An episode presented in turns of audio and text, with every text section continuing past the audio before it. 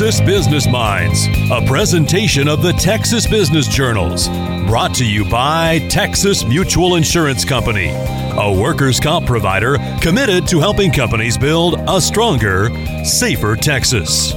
In this episode, managing editor Rob Schneider welcomes the Dallas Business Journal's most inspiring leaders of 2020.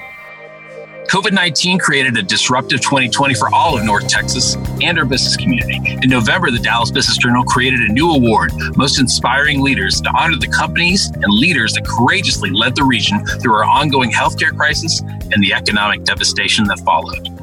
Today, in the second installment of this podcast, we will hear more of our honoree stories. Elizabeth Reich, CFO for the city of Dallas, learned a lot of lessons quickly when COVID hit. She had the dual responsibilities of wanting to take care of her employees and the community in a time of crisis. She also had to prioritize CARES Act funding given to the city because that money came with an expiration date. And while this year's fiscal budget is balanced, she's concerned about the next fiscal budget and potential shortfalls with sales tax revenue and potentially property tax revenue as well.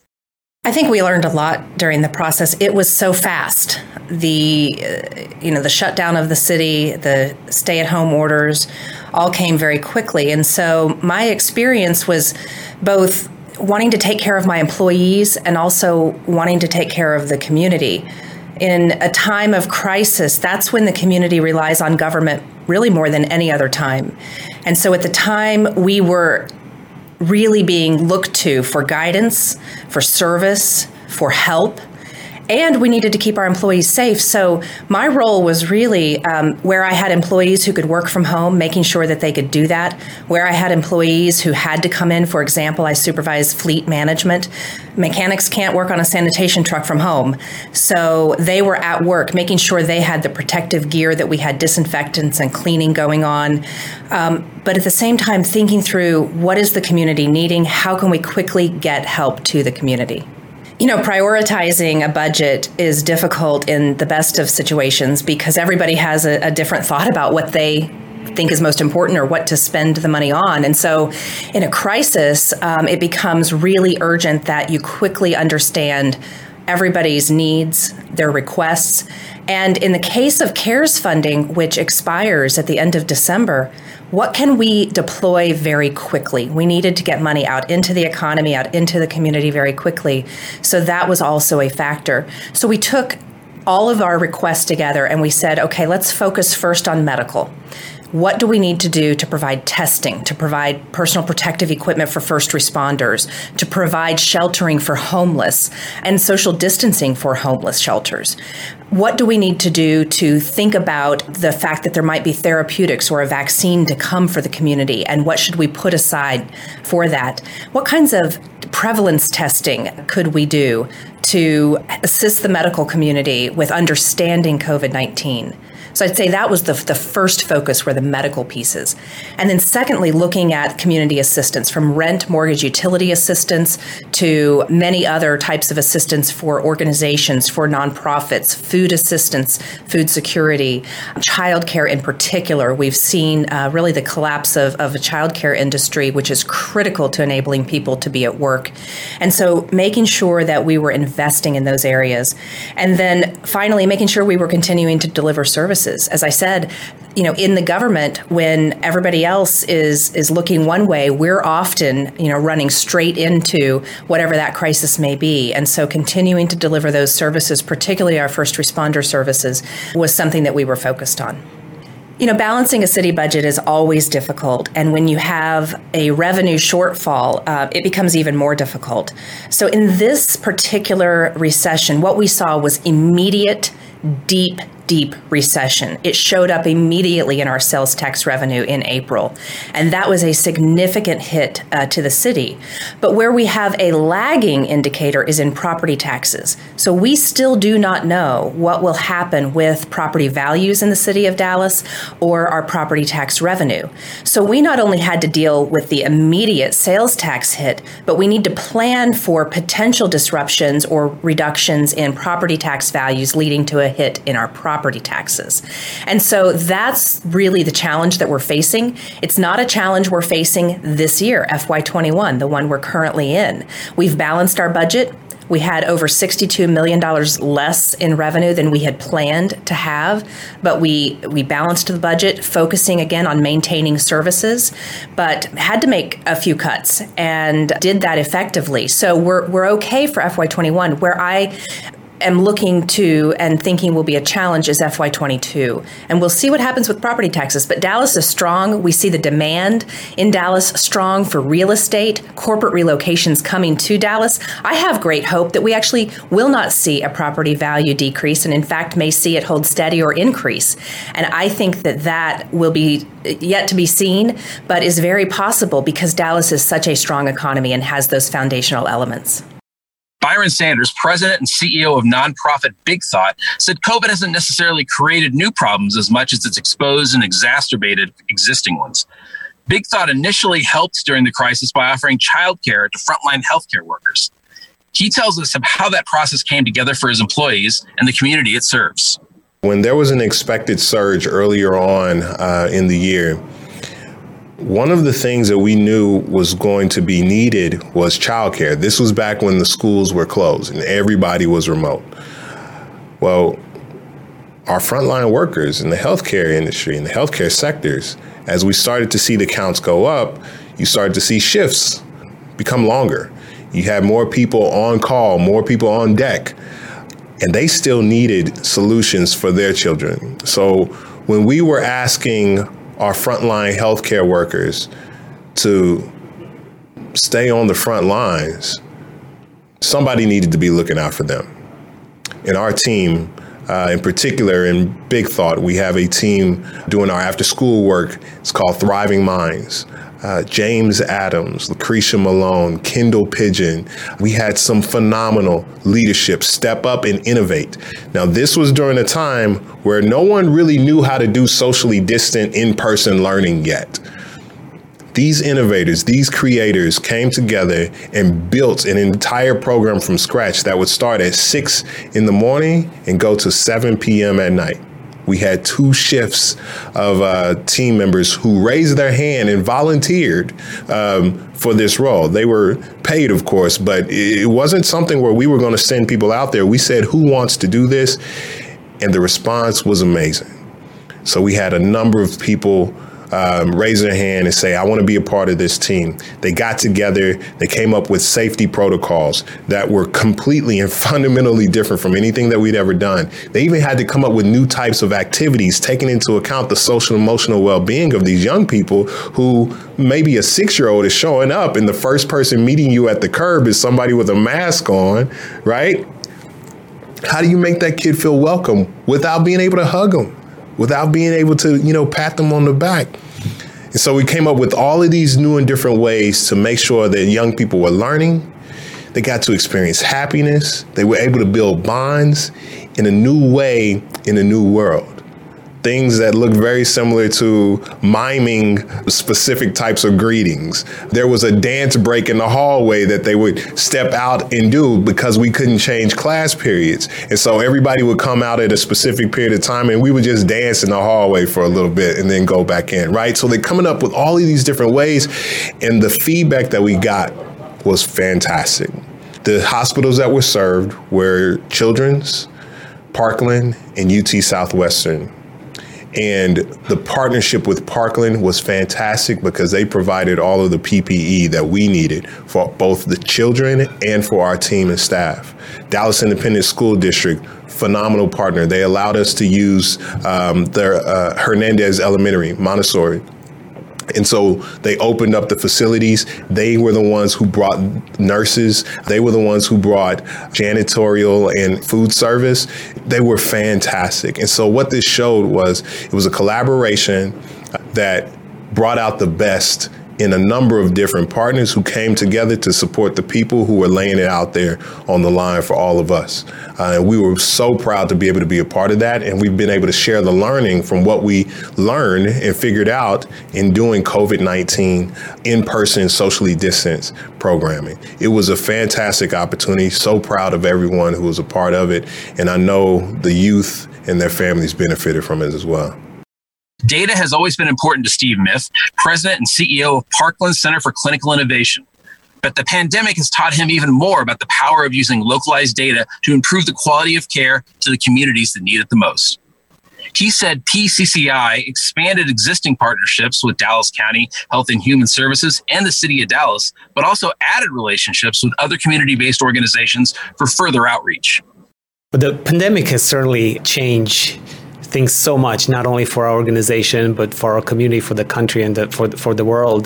So going into it, we knew that in order to really be able to help individuals, we need to understand their situation way beyond the healthcare and really understand those critical things in their life. Uh, because we always say that health actually doesn't begin in our acute care facilities, but it begins where we live, learn, work, pray. So going into it, we knew that there was something that's important. Um, also, what the pandemic has really accelerated is the need to have information and data be hyper localized and be able to put those in the hands of those that are directly working with participants, with individuals in the community.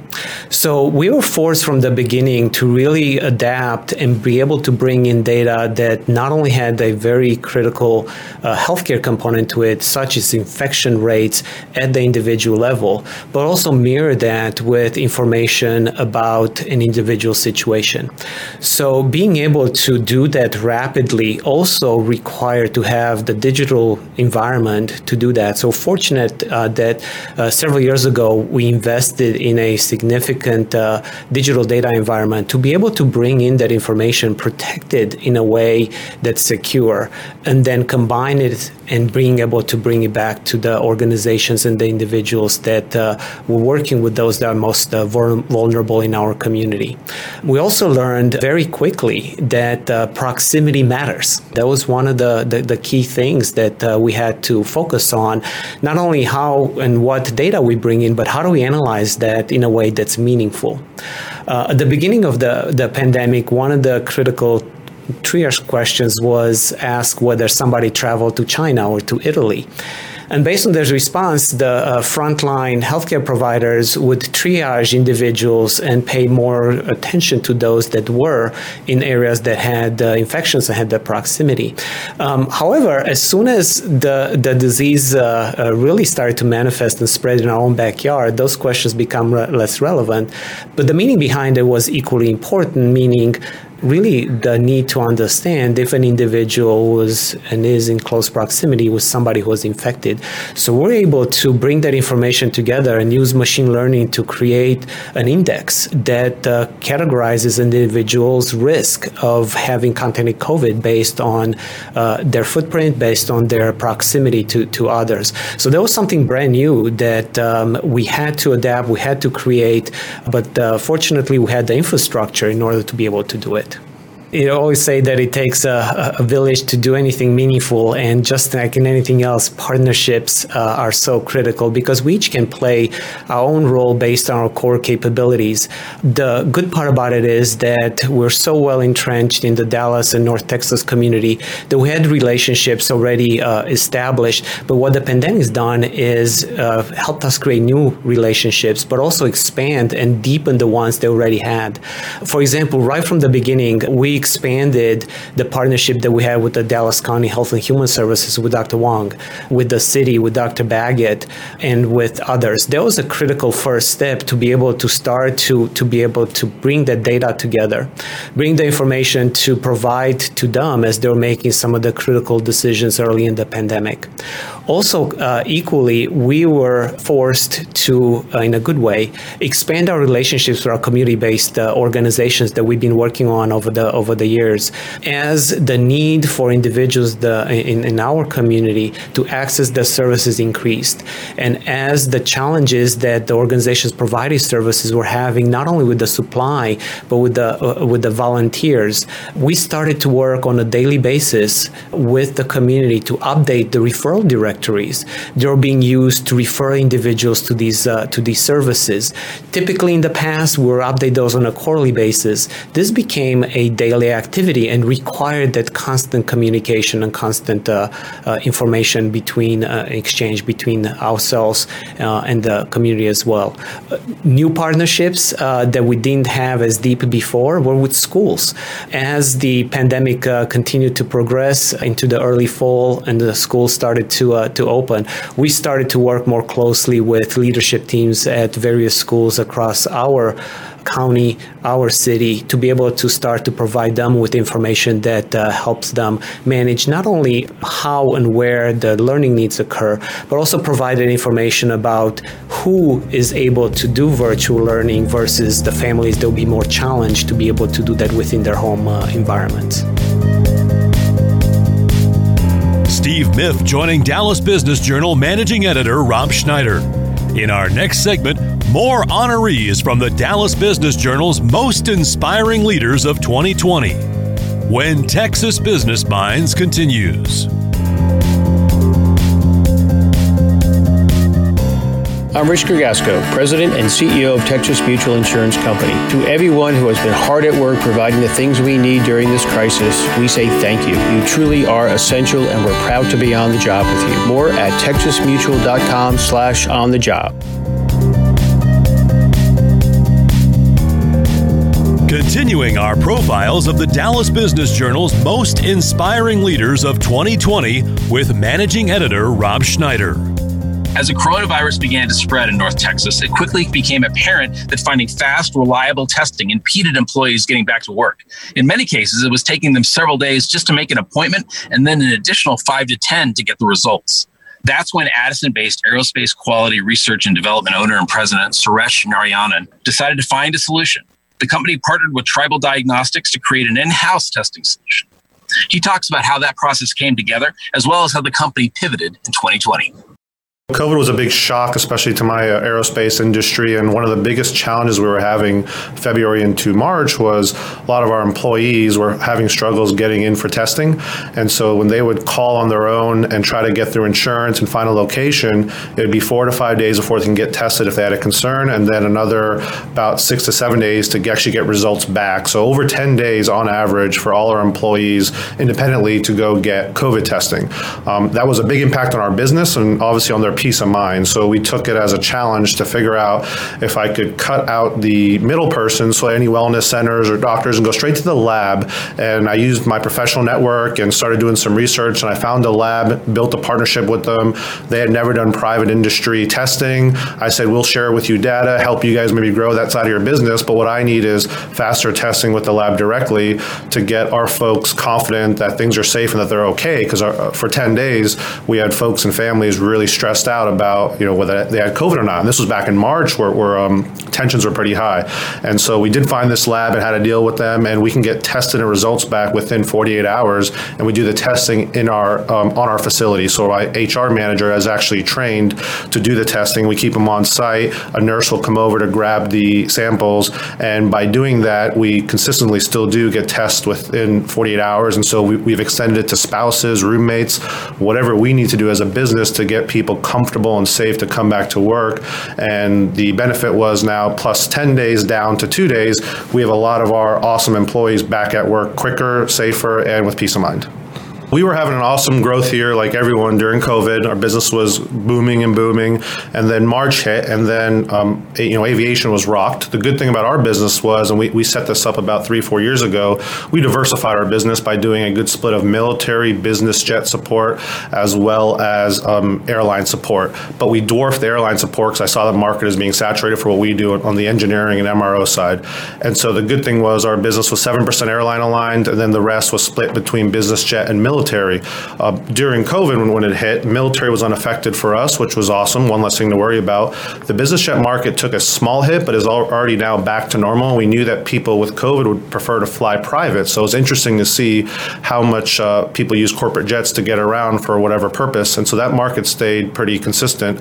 And then on the uh, airline side, that went to zero, but is already back to where it was six, seven percent of our entire business. So small part. So we weren't impacted much, but some things we did to stay ahead of having any sales troubles was that we basically um, we usually are hyper focused on exactly what our products are in terms of engineering, component repairs, um, focus on military and business jet. And I, and I, basically went to the entire team and said, sales are sales. Um, I opened up the box, and people would bring the coolest ideas to us. And we had a COVID board, which was COVID related sales in our industry, from certifying dividers that go on an airplane to certifying chemicals that would fight COVID. We got into all kinds of weird projects just to drive sales that we would, normally wouldn't get into. And our team brought a lot of those ideas to us. And so our COVID project board filled up and it kept us really busy. And, and actually, it caused us to grow past our projected numbers pre COVID every month. So we kept up with our expected business numbers because we stopped being hyper focused during COVID and said, sales are sales in our world. Let's try to do things we normally wouldn't do. And so that was an, an awesome, awesome thing that our team did and brought to the table. And it was one of the biggest reasons we committed to our team um, by telling them no layoffs and uh, no pay cuts. And a lot of that was the fact that we just stuck to our sales goals and we actually hit them. CEO Thomas Holland said Grapevine based Apex Surface Care, a national specialty surface clear cleaner, pivoted to the infection control business in 2008. So the company didn't so much pivot during COVID as it scaled up. He said in the past, most companies paying for cleaning were doing so for appearances and budget, but the pandemic has really changed the definition of clean in 2020. Yeah, so we've actually been in infection control since 2008. Our company is about 23 years old. Back in 2008, we got into that business as we had some clients that were having uh, a lot of flu, influenza in their uh, facilities. And so we did some research. Uh, we were one of the first companies actually to bring electrostatic sprayers into the Texas market for the application of disinfectants.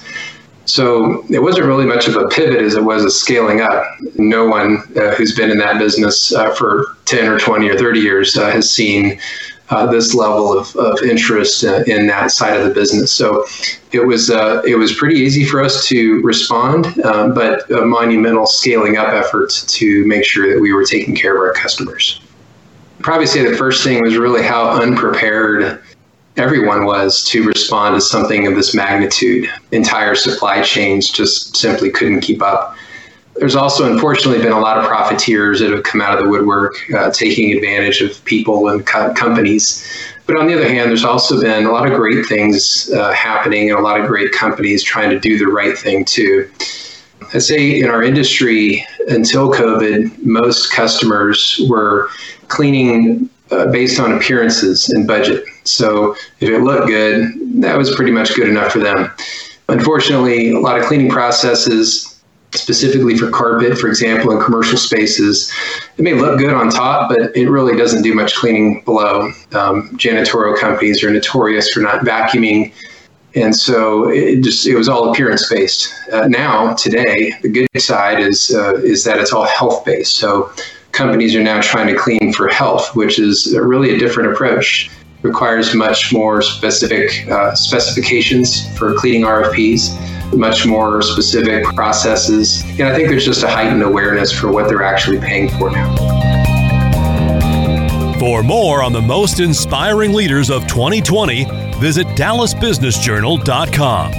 Thank you for downloading Texas Business Minds, presented by the Texas Business Journals and brought to you by Texas Mutual Insurance Company, a workers' comp provider committed to helping companies build a stronger, safer Texas.